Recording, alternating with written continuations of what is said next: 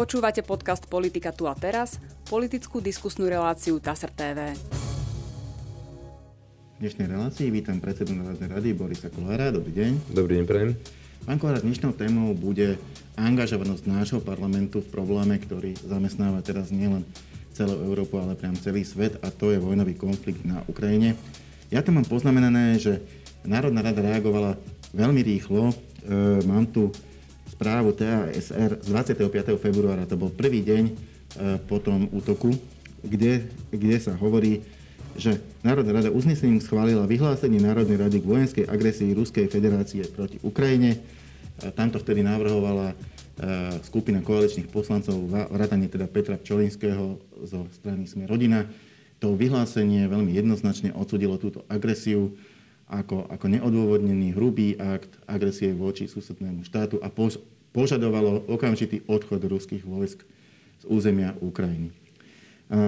Chcem sa opýtať najprv tak prakticky, ako to vlastne celé prebiehalo. Národná rada naozaj reagovala extrémne rýchlo.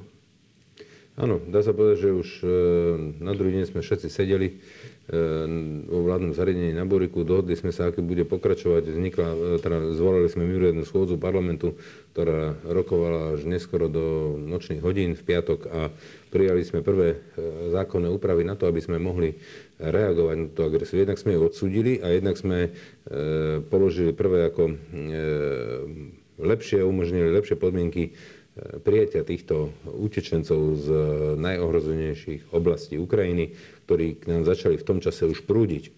No a tu by som chcel povedať, že jasne e, sa ľudia vyfarbili, e, kto za koho kope. A to je veľmi dôležité. A ja môžem s potešením e, konštatovať, že drtivou väčšinou toto uznesenie v Národnej rade prešlo. My sme toto riešili v našej pravidelnej debate aj s pánom Hrabkom kde sa pozastavil na tom, že napríklad ohľadom pandémie sa nedali nájsť spoločné stanoviská medzi opozičnými koaličnými stranami.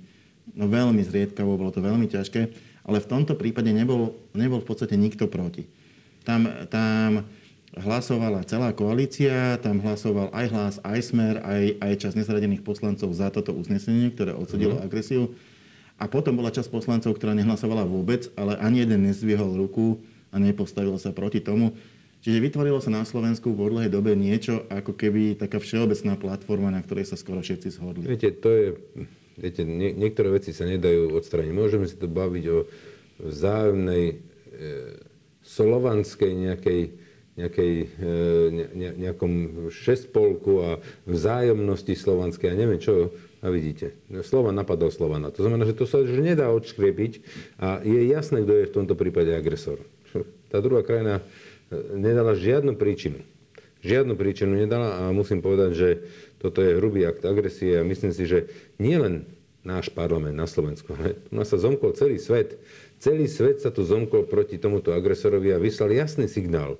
Takže e, som presvedčený, že toto bohužiaľ dopadne na Rusko drtivou nejakou silou a mne je ľúto tých obyčajných no, normálnych bežných Rusov, ktorí za to absolútne nemôžu. Tu by som chcel aj povedať aj cez uh, vaše uh, kamery, že nemôžeme upadnúť do toho, že by sme mali začať nenávidieť Rusov. Ale treba nenávidieť ten režim, ten putinovský režim, ktorý toto spôsobil. Lebo tu bežný občan za nič nemôže. Keď vidíte tých e, ruských bojovníkov, ktorých tam zajali, tak hovorili, že ani nevedeli, kde sú. No, fakt, fakt je, že sú tam dokonca bránci, to znamená... Presne, to znamená, oni išli na nejaké cvičenie, nikto im nič nepovedal a zrazu idete smerom dole na Ukrajinu. Tak sa zrazu ocitli bez svojho nejakého vedomia, rozumiete ma, vo vojne, ktorú proste nechceli vyvolať, nechceli tam byť, ale proste rozkaz tak znela. A preto by som chcel povedať, že tu nemôžeme e, tú nenávisť cieliť na obyčajného bežného ruského človeka. To nie, to nie. V žiadnom prípade to treba odmietnúť a teraz nemôžeme začať e, v civilizovanej Európe vypalovať alebo e, rušiť alebo napádať ruské obchody alebo obyčajných ľudí, ktorí sa proste takisto snažia len prežiť a, a nejakým spôsobom ten život si budovať. Či v tej západnej Európe alebo kdekoľvek inde. No fakt je jeden, že že aj po vojne e, dúfajme, že svet nezmysne, bude treba tie problémy, ktoré sa nahromadili a oni sa hromadia tak, že to vyzerá až neriešiteľne, predsa len riešiť a, a asi by to, toto by nebola cesta. Ale, ale niečo treba a niečo treba robiť už teraz. A niečo robí aj parlament. Sú ako keby dve línie, ktoré som si tam ja všimol. Jedna je obranná a druhá je potom tá pomocná. To znamená obranná vzhľadom k Slovensku a pomocná vzhľadom pomoc Ukrajine. K tej obranej tu mám poznamenané, že sa hlasovalo o tzv. Pred, o predsunutej prítomnosti NATO na Slovensku čo vlastne znamená, že naša východná hranica by bola vystúžená asi dvomi tisícmi vojakov. Najväčšie množstvo je tam, myslím, Čechov a Nemcov, ale budú tam aj Američania, aj ďalší, ktorí vlastne pomôžu chrániť našu hranicu. Bude tam aj systém Patriot, ktorý by mal zachytávať prípadné strely, e, ktoré by mohli smerovať na, na Slovensko. Hlasoval o ňom parlament a už ten koncenzus nebol taký široký ako pri tom uznesení, ale stále to bola viac ako ústavná väčšina, treba povedať, a zapojila sa tam aj časť opozície, ja to mám poznamenané. E, tú pomoc vojenskú NATO podporilo celé SAS, celé sme rodina, celé za ľudí a Olano okrem Miriama Kuria, Milana Kuriaka, jeden bol jediný proti, záboli aj nezaradení poslanci pôsobiaci v mimo parlamentom hlase. Poslanci Smeru sa stržali až na Jaroslava Bašku, ako keby si to vymenili z Olano Olano boli všetci za a jeden proti. E, v smere sa všetci zdržali a jeden bol za. Ale a, no a LSNS a republikáni, respektíve tí, čo odišli a založili si stranu republika, tí, tí to nepodporili. Čiže ako hodnotíte toto hlasovanie aj z vecného hľadiska, aj z politického? Pozrite sa, my veľmi dobre vieme, že sme Európskej únie, že sme členmi NATO obranného združenia. A teraz si treba zobrať, že to sa nejedná o to, že či tu bude nejaký kontingent 2000 ľudí alebo nebude. Tu nás sa jedná o to, či naši občania, naši slovenskí občania budú zaspávať a žiť v bezpečí, alebo nebudú zaspávať a žiť v bezpečí. O to sa tu jedná. Zoberte si, že my máme nejaký systém S-300, no ale tie vedia zostreliť možno vrtulník alebo, alebo stíhačku. Ale, no, už majú teraz ale, ale, tie, ale, ale to, áno, ale tie, tie drony alebo strely, tento systém riešiť nevie. Zoberte si, že čo sa stalo v Zagrebe. No, tak jeden takýto e, dron e, s 120 kilovou náložou, s bombou, doletel až do Zagrebu. Našťastie neboli e, obete na životoch, lebo prozreteľnosť Božia určila, že ten proste dron síce keď, aj keď prešiel cez Maďarsko a cez e, Chorvátsko a došiel až do hlavného mesta e, Zagreb, kde padol do nejakého parku alebo nejakej hliny alebo niečo, že proste to nebol obytný dom, ale to 20 metrov odtiaľ už mohol byť e, obytný dom a mohlo byť 50-100 mŕtvych. A teraz si predstavte, že... Škodilo to aj nejaké autá, čo si pamätám, čiže na, boli tam škody. Na škody kašľať, ale bavíme sa o ľudských životoch. Teraz si predstavte, že žijete v Košiciach a tento dron vám vrazí do paneláku. No jasne. No chápete ma. Teraz, a teraz čo? Teraz ja nemám za to zahlasovať, aby som bol chránený, aby sme chránili našich občanov. No tak samozrejme, som veľmi rád, že na tú hranicu prídu tieto, tieto zložky, že tam dovezú ten patriot, ktorý my nemáme. A to je pomerne drahý systém. Môžeme sa baviť niekde k nejakej jednej miliarde sa to blíži.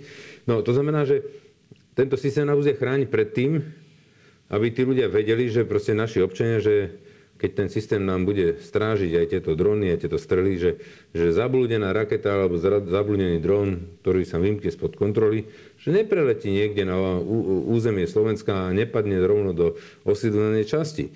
To znamená, že to bolo v našeho pohľadu okamžité prijatie a boli sme za to. To je pochopiteľné. Ja sa veľmi divím tým e, stranám, ktoré toto nepodporujú. Ja neviem, či chcú, e, napríklad konkrétne môžem povedať strana Smer, že či chce ísť tam bojovať proti tým drónom, tými nafukovacími e, heliovými balónikmi, čo minule nám ukazovali, či to tam budú vypúšťať proti tým drónom. Ja neviem, či, jak to chcú ochrániť.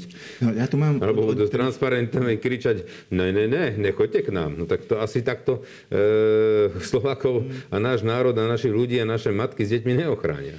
No, e, on, ich argument bol ten, že veď samotní aj členovia vlády nakoniec aj prezidentka to konštatovala, že nie sme v bezprostrednom ohrození. My nie sme. Aj, a Chorváti sú a padol im tam ten dron. Tak prebože, vráťme sa späť. My nie sme v bezprostrednom ohrození. Len to dopoviem. Ale môže byť... keby sme boli, tak by to podporili.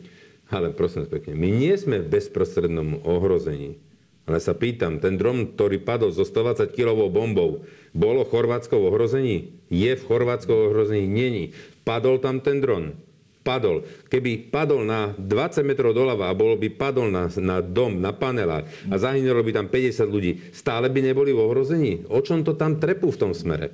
To je len sprostá, hlúpa výhovorka a môžu sa za ňu hambiť.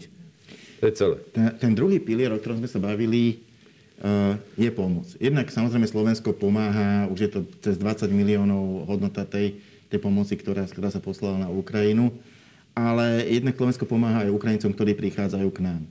Pre rodina je to špeciálne e, ťažká otázka, lebo... Nie je to ťažká. Vy ste, možnosť, len poviem, v minulosti, keď Európska únia chcela stanoviť kvóty, aby z tých e, utečencov alebo migrantov z Afriky, ktorí prichádzajú na európsky kontinent, sme nejakú časť prevzali aj my na Slovensko. Boli ste veľmi ostro proti. Aj, aj som. Aj sa, to, aj sa to zastavilo. Aj som. E, čiže čom je toto iné? Prichádzajú z Ukrajiny. Veľmi jednoducho. To je úplne iný civilizačný rámec, tá Afrika. A aj sa nám to dokázalo. Tí ľudia nie sú upotrebiteľní na trhu práce. Na 90% sú není upotrebiteľní. To sa už dokázalo. Všetky tie krajiny, ktoré si ich prijali, len ich dotujú. A teraz sa vrátime k týmto Ukrajincom. To je náš civilizačný e, rámec. To sú naši bratia. To sú ľudia, ktorí vyznávajú rovnaké hodnoty.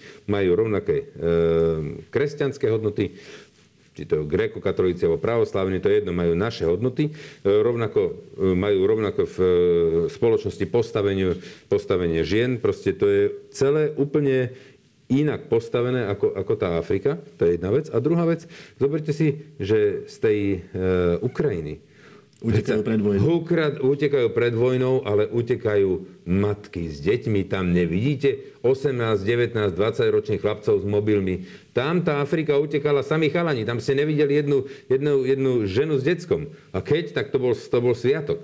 A toto sú samé matky s deťmi, žiadni muži. Takže nech mi toto nikto nezrovnáva.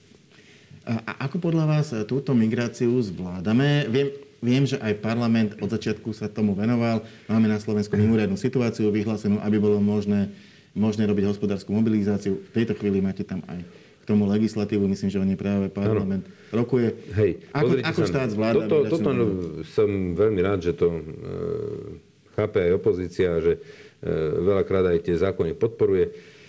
Tu si treba uvedomiť, že na nejaké krátke obdobie budeme musieť umiestniť veľmi veľa e, občanov z Ukrajiny. A im treba naozaj pomôcť. My na to nemáme vybudované kapacity, nikto nepoč- s tým, štát nepočítal s tým, že, že pripravte si neviem, pracovné miesta, alebo vtedy a vtedy príde vojna a potrebujete vyriešiť 200 tisíc ľudí a potrebujete ich zachytiť, e, zaznamenať, e, zobrať e, údaje, umiestniť ich do nejakého ubytovacieho zariadenia, vytvoriť podmienky, zákony. To, to znamená, všetko si to robiť za pochodu. Ale musím povedať, že tu veľmi rýchlo zareagoval parlament, vláda, a tí, ktorí opozícii za to hlasovali, aj tým chcem poďakovať. Zareagovali sme na to, že tí občania tu nám môžu zostať. Ako jediní sme to spravili okamžite, že majú plné, plnú právo e, požiadať o taký štatút, e, ktorý je určený hlavne, teda hlavne len pre Ukrajincov. Útočisko. Útočisko a môžu okamžite ísť pracovať. Budú mať e, poistenie zdravotné a môžu normálne pracovať ako slovenský občan. To znamená, že tých ľudí nebudeme musieť my vyživovať, krmiť, ale môžu sa zapojiť do procesu a môžu byť prínosom pre túto ekonomiku a pre tento štát. A zároveň im to e, chráni a im to dáva bezpečnosť e, pred tou vojnou. A pochopiteľne, keď sa to na Ukrajine skončí, tak sa budú môcť v miery vrátiť späť do svojej vlasti. A možno tu niekto z nich ostane. No, nemôžeme povedať, ale toto je zatiaľ, to boli tie prvé, prvý set zákonov a potom teraz pripravíme aj to, aby tých ľudí sme niekde umiestnili. Viete, my tu nemáme kapacity, že vieme umiestniť milión ľudí a dať im každému postelnú. Ja, keď sa toto stalo, ja som okamžite išiel na hranicu a nedošiel som si tam robiť len fotočku, že aj ja som bol na hranici, ale tak som si povedal, že tak čo spravíme, tak to boli prvé dni, tak e, som zobral e, z našich zdrojov autobus, e, doniesol som ho rovno na hranicu a tam som odchytával prvé rodiny, ktoré som zistil, že nemajú kam ísť, že pre nich nikto neprišiel, neťahá ich ďalej do, do Česka alebo do Polska alebo, alebo do, do západnej Európy, ale že proste zrazu sa ocitli, že my sme došli len s igelitou taškou, čo sme stihli pobrať, nemáme ani peniaze, ani jedlo, nič, nevieme, čo s nami bude, hovorím, v poriadku, poďte, zobrali sme jej, už hneď prvý autobus, vy, e, vypravili v noci, ako som tam bol, a vyčlenili sme naše zariadenie, častá papiernička, čo patrí pre, e, pre poslancov, pre Národnú radu, áno, pochopiteľne, to už ju máme plnú.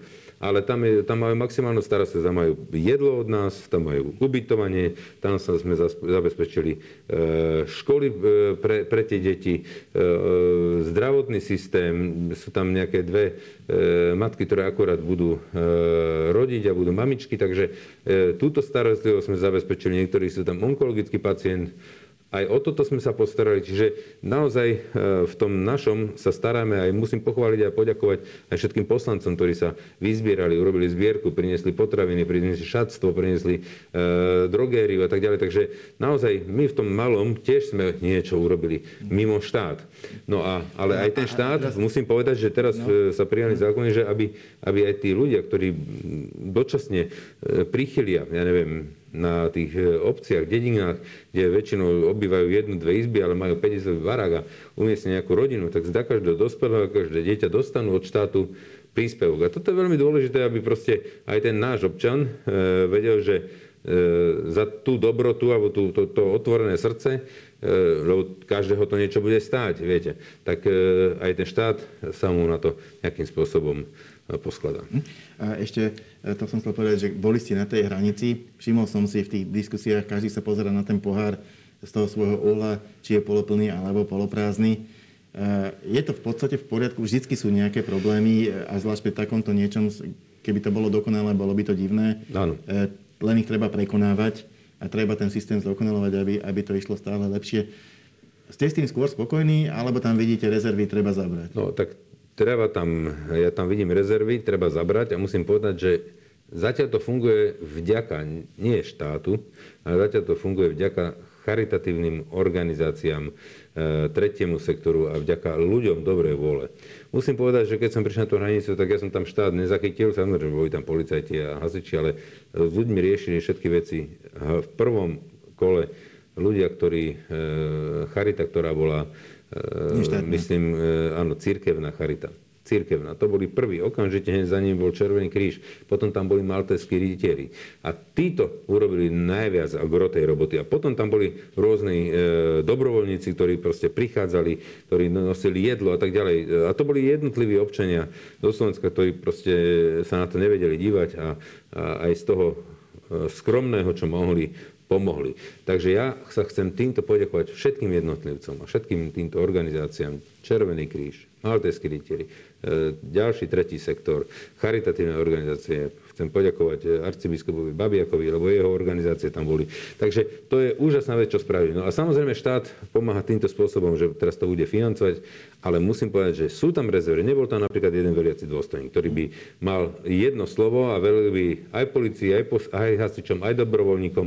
Aj, áno, presne. Toto, toto mi napríklad chýbalo taký jeden veliaci kapitán. Mm. To, akože ne, nenahovárajme si, že všetko je ideálne. Ja, ja to tak nenávidím, keď niekto dojde. Všetci ste len ja som lietadlo. No nie, nie. Nie je všetko v poriadku. Napríklad chýbali, chýbali mi tam toalety. Potom došli toalety, nemali ruku, z ktorou by ju zložili. Viete, takýto akože amatérizmus občas e, sa vyskytne pri týchto veciach, čo, čo ma veľmi mrzí, ale na druhej strane je tam veľká snaha všetkých, snaha ľudí, ale aj štátu e, to spriechodniť. Neboli sme na to pripravení. Nikto nerátal, že takúto vec spraví prezident Putin a napadne Ukrajinu, proste absolútne bratský národ. To ja si neviem predstaviť, aké by sme my išli napadnúť Čechov. To je... Je, to, je to absurdné. Nebol by som ani ja tomu veril, že sa takéto niečo stane za môjho života. Ale stalo sa, ten svet sa nenávratne zmenil. E, nejaký bol do toho útoku, ale od toho útoku už bude iný. Áno, bude nedá, iný. nedá sa s tým nič robiť. Ale e, musíme aj v tomto novom svete e, sa snažiť nejako nejako ukočírovať tento, tento štát. Ja by som sa ešte jednu vec no. povedať, že prečo sa bolo treba rýchlo takto vymedziť a vyhraniť a samozrejme podržať tú Ukrajinu. Ja vám poviem prečo. A to parlament to robil hneď deň na to. Áno, ale tú filozofiu, prečo to je, a ja si myslím, že to pochopili aj ostatní a je to veľmi dôležité povedať. Preto isté, prečo sme my dodnes neuznali Kosovo, prečo sme my neuznali, že Krym je ruský, Krym je stále ukrajinský, lebo keď ste počuli tie hlasy z toho Ruska, čo to je za národ? Veď to nie je národ. Veď len ten vznikol e, teraz pred pár desiatmi rokmi. To, to náš predstaviteľ im to daroval. Veď to nie, oni nemajú nejakú identitu, oni nemajú ukotvenie a tieto nezmysly. No tak preboha živého, keby sme tento narratív akože prijali a e, zoberieme to, že zaakceptujeme, že to, toto není národ, oni sú tu len pár desiatok rokov, tak zoberieme im Krym. Oni sú tu, to není ani národ, oni sú tu len 20-30 rokov, tak im zoberieme Luhansko, Donecko a ešte ja neviem čo. No, a zoberme aj Kiev, však prečo nie? A keď sa s týmto stotožníme, tak potom môže nejaký ďalší náš susedný národ povedať, no čo, Slováci sú tu len 30 rokov, však to není ani taký národ, veď kľudne si zoberme polku Slovenska. Tak toto by bola nová e, zahraničná politika, alebo nová, nová, nová, nová nejaká stratégia, alebo nová dogma, alebo ja neviem čo, jak by som to pomenoval, alebo nová tradícia. Keď to prestali by, sme, platiť pravidlá. No tak prestali by platiť pravidlá a prvý naranení sme boli my. My by sme boli ohrození. Naše Slovensko by bolo ohrozené. Čiže tým, že my sa zastaneme tej Ukrajiny, sa zastávame sami seba, zastávame, bojujeme aj za nás, za naše Slovensko pre živého. To treba každému povedať. Dobre, poďme k tejto hospodárskej otázke, o ktorej som už smeroval. Mal som tu pána Sulíka, ministra hospodárstva. E, viem, že bolo viacero iniciatív politických, ktoré smerovali k tomu, že by sa zastavilo, e, zastavilo nakupovanie plynu a ropy uh-huh. a, a vlastne ďalších jadrového paliva a ďalších energonosičov z Ruskej federácie, čím by sa im obmenil, obmedzil prísun peňazí, lebo naj, najväčšie zdroje, e, ktoré získava Ruská federácia, sú práve z predaja týchto komodít. On na to povedal, že že on považuje za správne hľadať, hľadať alternatívne zdroje, to znamená diverzifikovať. My sme teraz naozaj od 80, od 80 do 100 závislí od, rúskej, od rúských súrovín. E, čiže toto si myslí, že je správne, aj e, súhlasí aj s tým európskym plánom skúsiť to v horizonte 5 rokov diverzifikovať, ale úvahy o tom, že vypníme to hneď, e, to on považuje za veľkú chybu, lebo zatiaľ, zatiaľ Rusko energie na Slovensko dodáva, plní si svoje zmluvné záväzky, my tu máme na to vybudovanú infraštruktúru a, a ten, tá, tá druhá varianta okamžitého vypnutia by bola ekonomicky likvidačná. Pre Slovensko podľa neho. Mám tu citát. Hľadajme záložné zdroje, ale postupujeme s rozvahou. Môžeme si postaviť plán, ako do niekoľkých rokov nebudeme na rúskom plyne závislí, ale robiť nejaké zbrklé pohyby nepovažujem za správne. Ako hodnotíte tento postoj? Nie je to príliš ekonomické? Nie, ja sa s tým absolútne stotožňujem a môžem povedať, takéto niečo sa nedá urobiť bez stanoviska Slovenskej republiky. Tu nemôže nejaká Európska únia povedať, že zajtra všetci vypnite ruský plyn, ruskú e, ropu. My keď sa postavíme proti tomu, tak to proste neurobíme. A nedovolím to urobiť. A poviem prečo. Lebo by to bolo všetko na bedrách tých obyčajných bežných ľudí, tých Slovákov. Ja nebudem tu robiť populistické e, politické vyhlásenia a nechám to zaplatiť Slovensku. V prípade, keď chceme robiť takýto populizmus krásny, nech Európa vyčlení každý rok jednu miliardu a nech to tým Slovákom zaplatí. Pokiaľ tá Európa nevyčlení tú miliardu, tak budem súhlasiť s názorom pána Sulika a budem ho presadzovať rovnako. Vysvetlím. Ono sa to krásne povie krajine, napríklad ako Anglicko, ktoré možno, teraz ma neberte za slovo, možno má e, napojenie na ruský plyn alebo ruskú ropu možno na nejakých 10 alebo 20 alebo má kopec svojho. No tak oni nevedia, oni teda e, vedia veľmi ľahko odstrihnúť tých e, Rusov. Ale my, čo sme skoro 100% závislí na tomto zdroji energii, no my si to nemôžeme dovoliť a ja si to neviem ani predstaviť.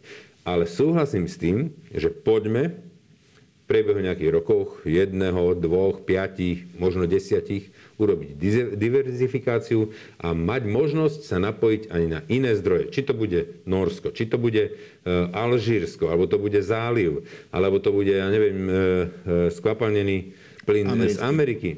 Tak poďme robiť terminály, poďme robiť úložiska a tak ďalej.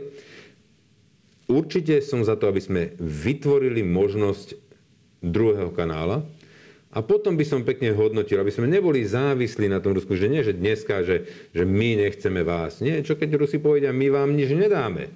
Rozumiete ma? To znamená, že ja chcem, aby Slovensko bolo e, diverzifikované, aby sme sa mohli rozhodnúť, od koho to vezmeme.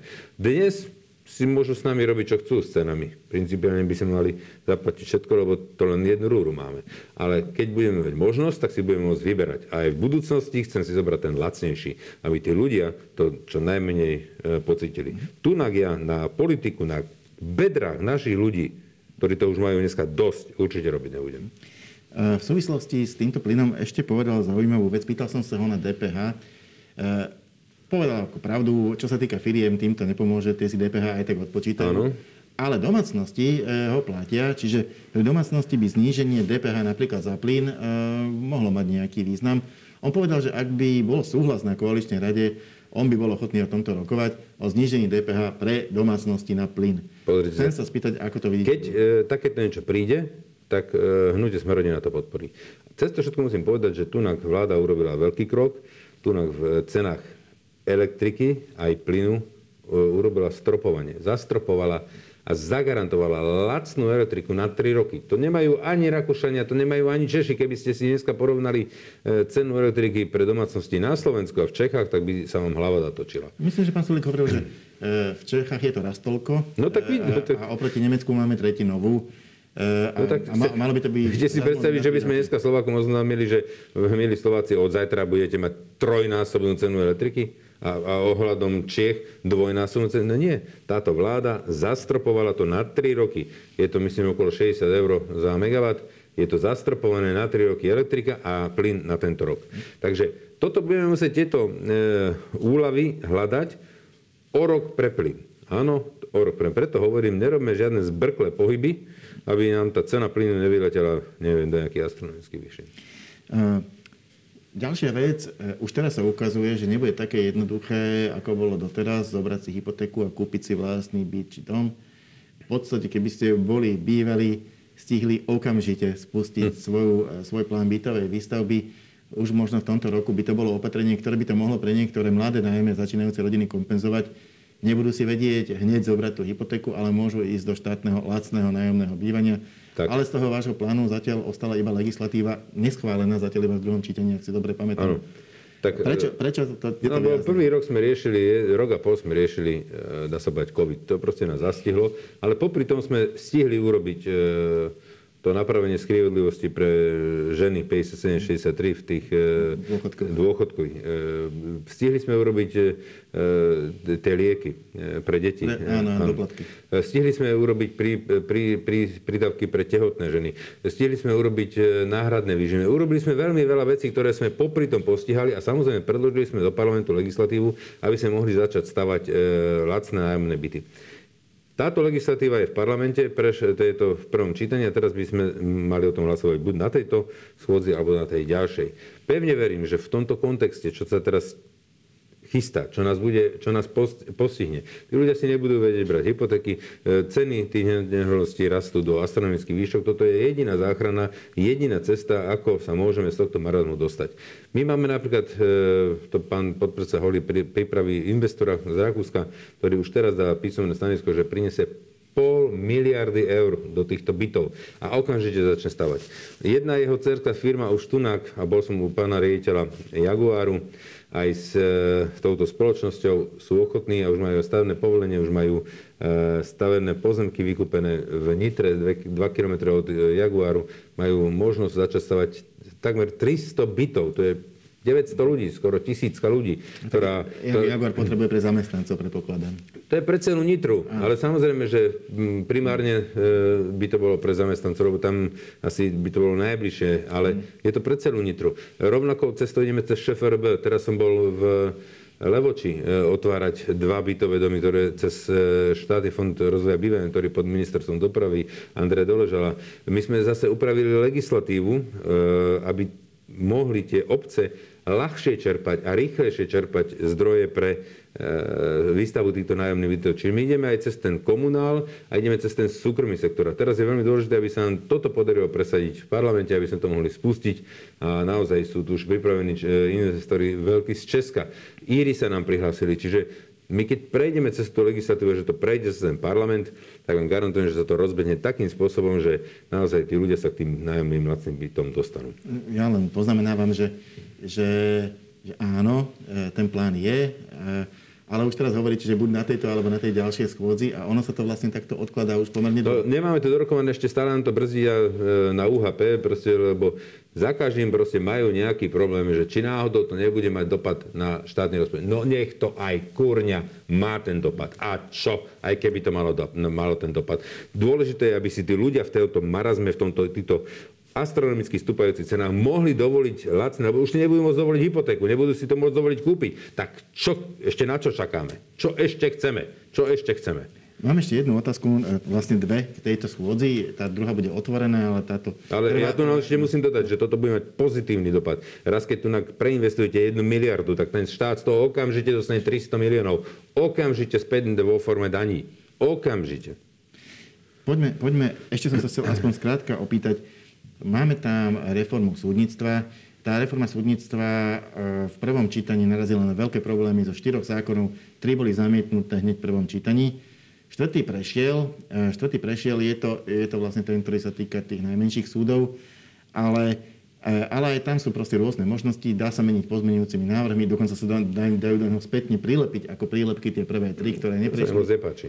E, no, chcem sa len opýtať, že čo vlastne sa bude diať. No, pozrite sa, my sme dneska mali k tomu gremium. Mne osobne sa to nepáči. Tieto prílepky, aby sme ako prílepok k nejakému zákonu dali zákon, ktorý neprešiel No viete, tu my e, veľmi úzkostlivo strážime, aby e, tá poloročná lehota bola e, naplnená. Tak to bolo pri e, tom ústavnom zákone o referende, tak to bolo pri ďalších veciach a zrazu, zrazu, keď sa to týka nás, tak už nám to neprekáža, že už, už to môže byť taký, taký gaťa falš. A to sa mi nepáči. Takže ja som povedal, že to dám na ústavnoprávny výbor a nech dá stanovisko. Pokiaľ mi UHP dá ústavnoprávny výbor um, ústranu UPV, pokiaľ mi dá stanovisko, že je to v poriadku, tak vtedy zatvorím oči a, a zaradím to. Ale v prípade, že mi že to neprejde cez tento výbor, neexistuje, aby som to pustil. Posledná otázka, a to je tá otvorená, sa bude týkať e, tejto schôdze. Je tam toho veľa, tých, tých bodov naozaj e, je, je neúrekom, je tam policajný zbor, sú tam ďalšie veci. E, tak možno, keby ste na záver tejto debaty z toho vypichli tie, ktoré vy považujete za najdôležitejšie na tejto aktuálnej schôdzi? No, pozrite sa. Máme tam stavený zákon, veľmi dôležitý. Máme tam zákon o tých súdoch, kde sa črtá dohoda, preto lebo, viete, tu treba jasne povedať, Keby si pani ministerka spravila domácu úlohu a naozaj to vyrokovala s tými ostatnými konečnými stranami, tak by sa nestalo, že by jej tri zákony neprešli. Toto nerobí, že Boris Kolár alebo Smerodina blokuje reformu súdnictva. Vôbec nie, však tam je strana za ľudí, tam je strana e, Olano, ktoré to proste zablokovali.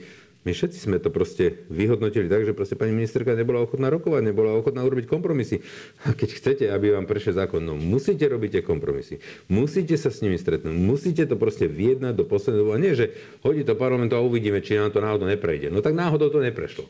No a teraz e, sa musíme vrátiť k rokovaciemu stolu a musíme proste urobiť tie úpravy, musia sa zapracovať tie požiadavky z každej politickej strany, aj zo strany Smerodina, aj zo strany Olano, aj zo strany za ľudí. A keď to proste pani ministerka urobí, vtedy to v nejakej forme prejde. Ďakujem pekne. Toto bola posledná otázka našej dnešnej diskusie. Ja za ním ďakujem a za všetky odpovede Borisovi Kolárovi. Ďakujem pekne za pozvanie. A my sa v našej relácii opäť stretneme na budúci týždeň. Dovidenia. Dovidenia.